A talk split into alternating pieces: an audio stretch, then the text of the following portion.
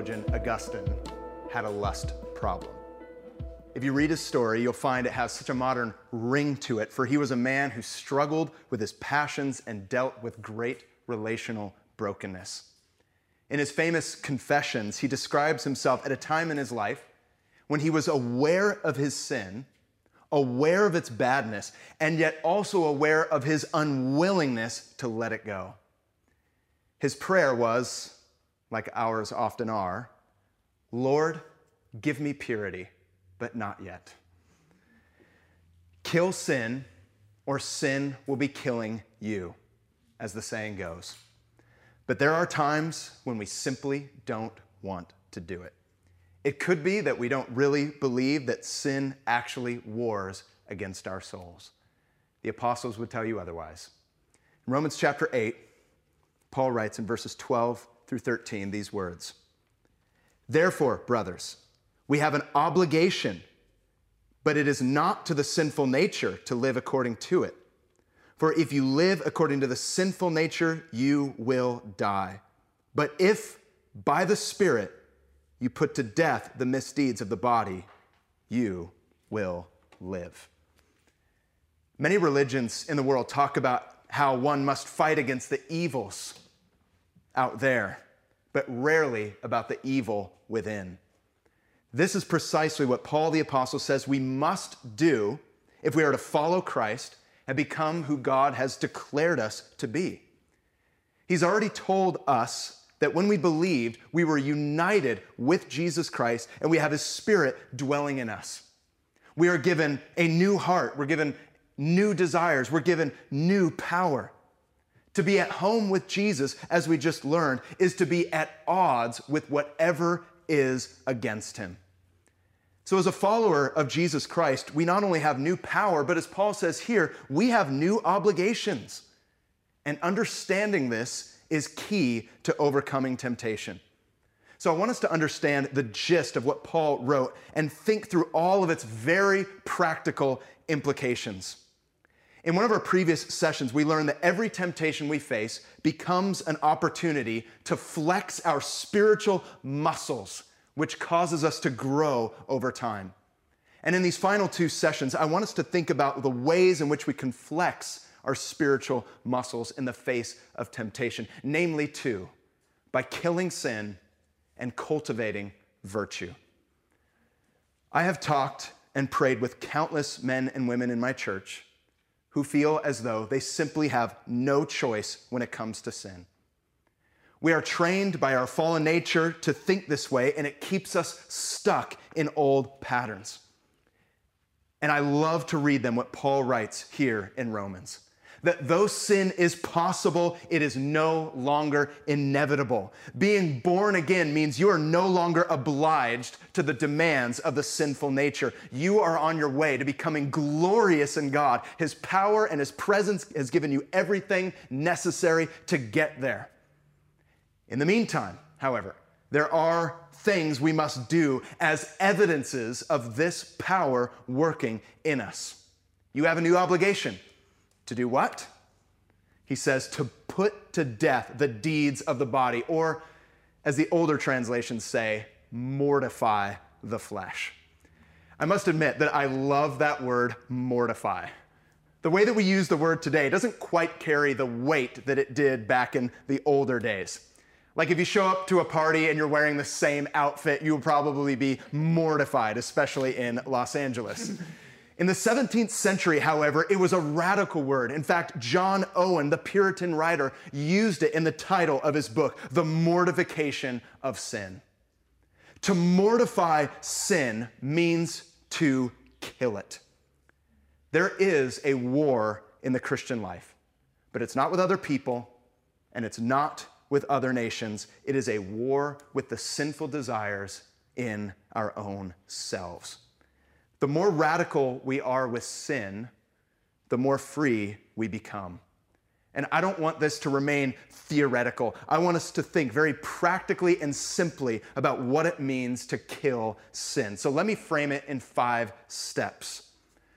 Number one, know your enemy. What exactly are we supposed to kill? And what did Paul mean when he said, put to death the deeds of the body?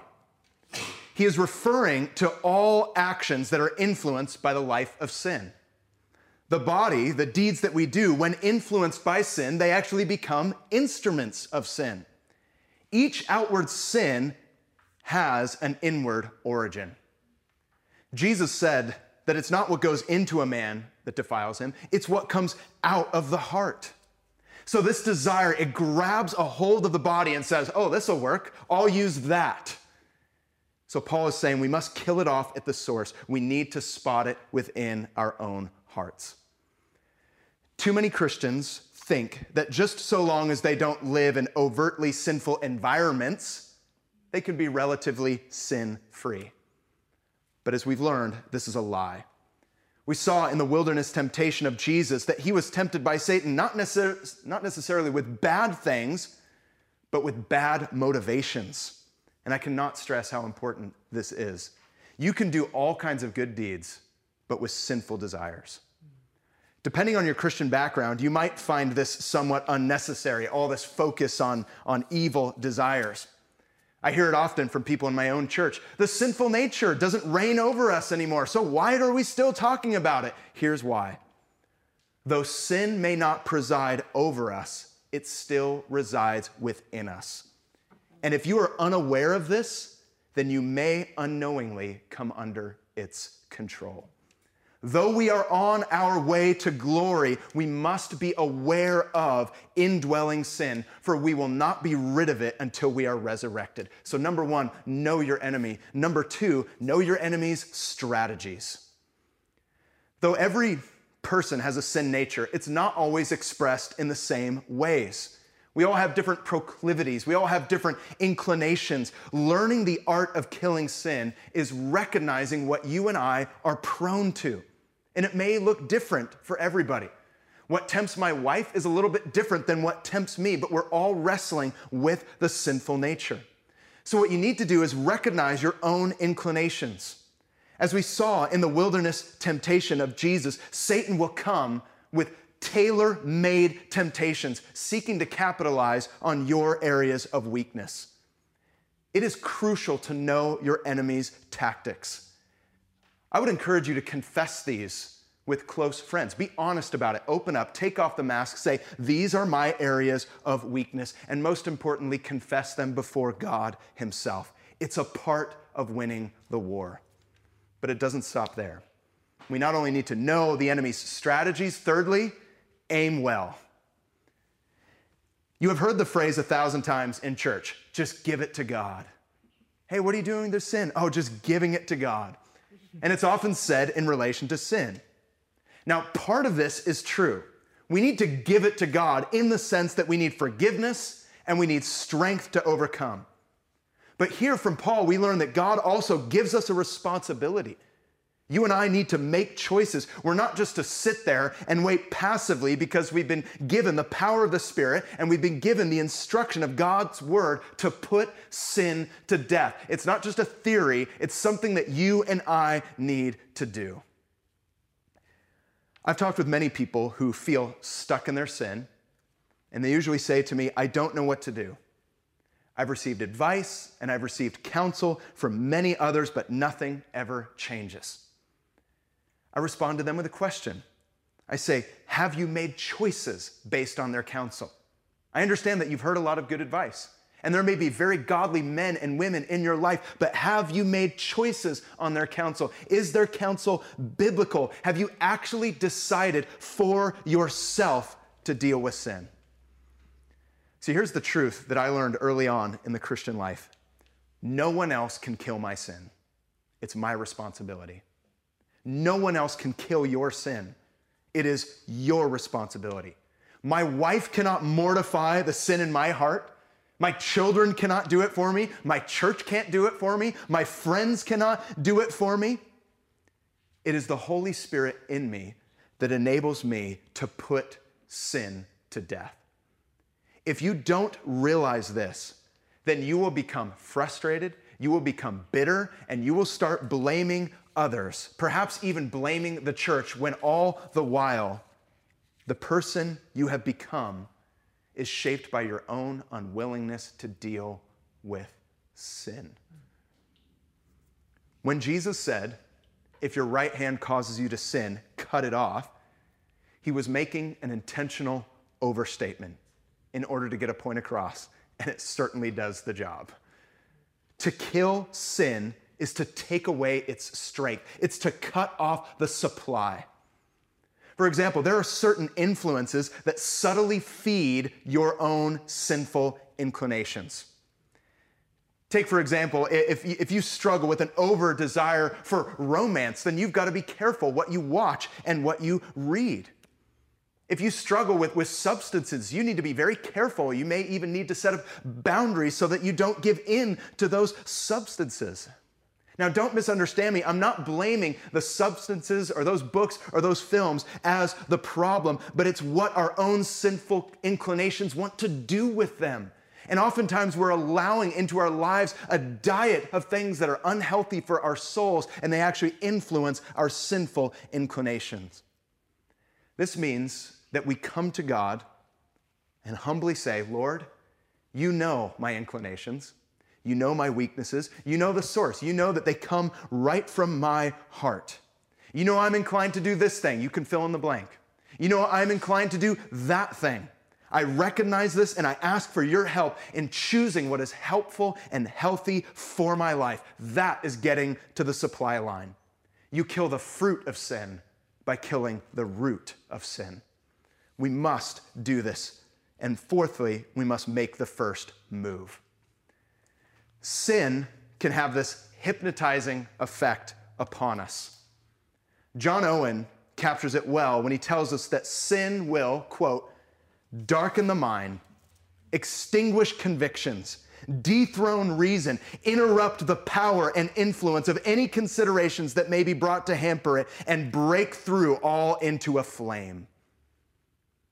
The point is, the longer you wait, the more ground you lose.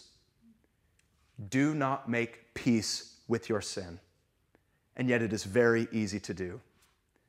We may very well be aware of a particular sin, and we understand it's bad and that it must go. God, by the power of His Holy Spirit, through the Word, and perhaps even other Christians in community, have pointed it out, and you are convicted, and yet you let it live. You may like I have in times past. You may even pray about it like this Dear God, I want to obey you in all areas of my life, but please just let this little sin live. When you read the story of the kings in the Old Testament, you might be tempted to write them off, assuming that we are nothing like them. And yet, our requests of God are often very similar. You see, many of those kings fell into wickedness because they did not act on the conviction that God brought upon them. Scripture never tells us they weren't convicted of sin. We are told that they didn't act upon them. They didn't act upon those convictions. The more they resisted, the farther they moved from God, and thus they became known as wicked. We must be the first to make the move against sin. Imagine for a moment being merciful to a disease in your body. That's ridiculous, right? You don't want to be merciful to something that's actually killing your physical body. But that is how it sounds to God when we ask Him to allow our sin to continue. We must be careful that when asking God for mercy, that we're not really asking for God's tolerance. To quote John Owen once more, he said, quote, Do you think that you may be at liberty to that which grieves him? Make no mistake, sin is never a friend. The Apostle Peter tells us that fleshly passions actually war against our souls. War has already been declared. You must move first. And fifthly, keep at it. I have known and observed ministers for many years now who I never would have suspected as candidates for scandal or moral failure. And yet it happens more than I would like to admit. In my city, the word evangelical has become synonymous with scandal. It's sad, but this does not have to be the case for you. And it does not have to be the case for me. We must be vigilant. We must be watchful and mindful that our enemy, the devil, is like a lion seeking someone to devour. And personally, I don't want to give him the pleasure. The way down always begins with prayerlessness and self sufficiency. These subtle ways in which we begin to give in to temptation and give in to sin often stems from us being sub Christian or super Christian or semi Christian, essentially becoming self sufficient, and God is optional. My biggest concern for the people in my church is not necessarily for those who are trying to deal with their sin, it's for those who don't recognize a need to deal with sin at all. Self sufficiency and prayerlessness reveal a loss of intimacy with God, and a hardness of heart slowly develops. That is what makes you comfortable with sin. Owen describes it like this quote, You that were tender and used to melt under the word, under afflictions, will grow, as some have spoken, sermon proof.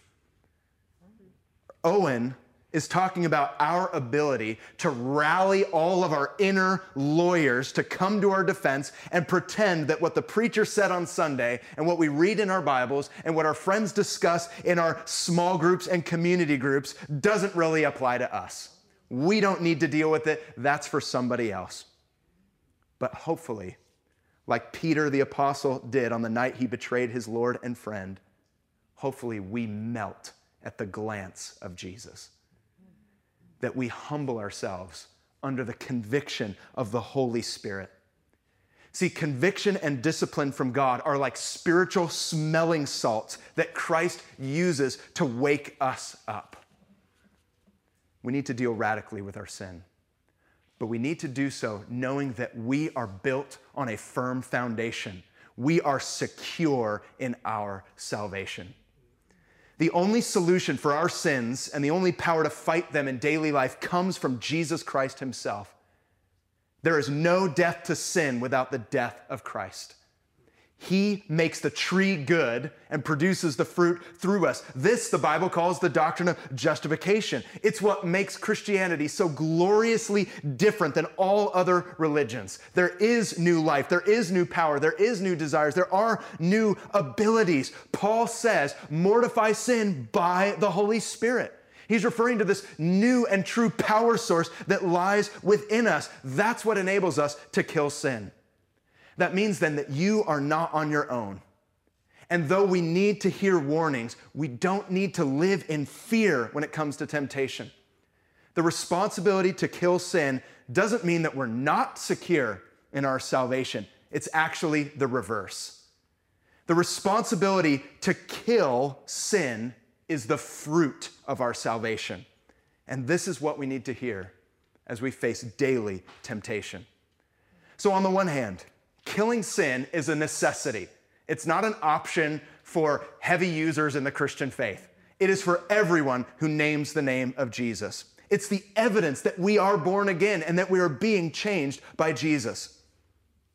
But on the other hand, we must clearly state that killing sin is the result of our justification, not the cause of our justification. Jesus never tells us to get our act together on our own and then come to him when we have done so. That is not the message of the gospel.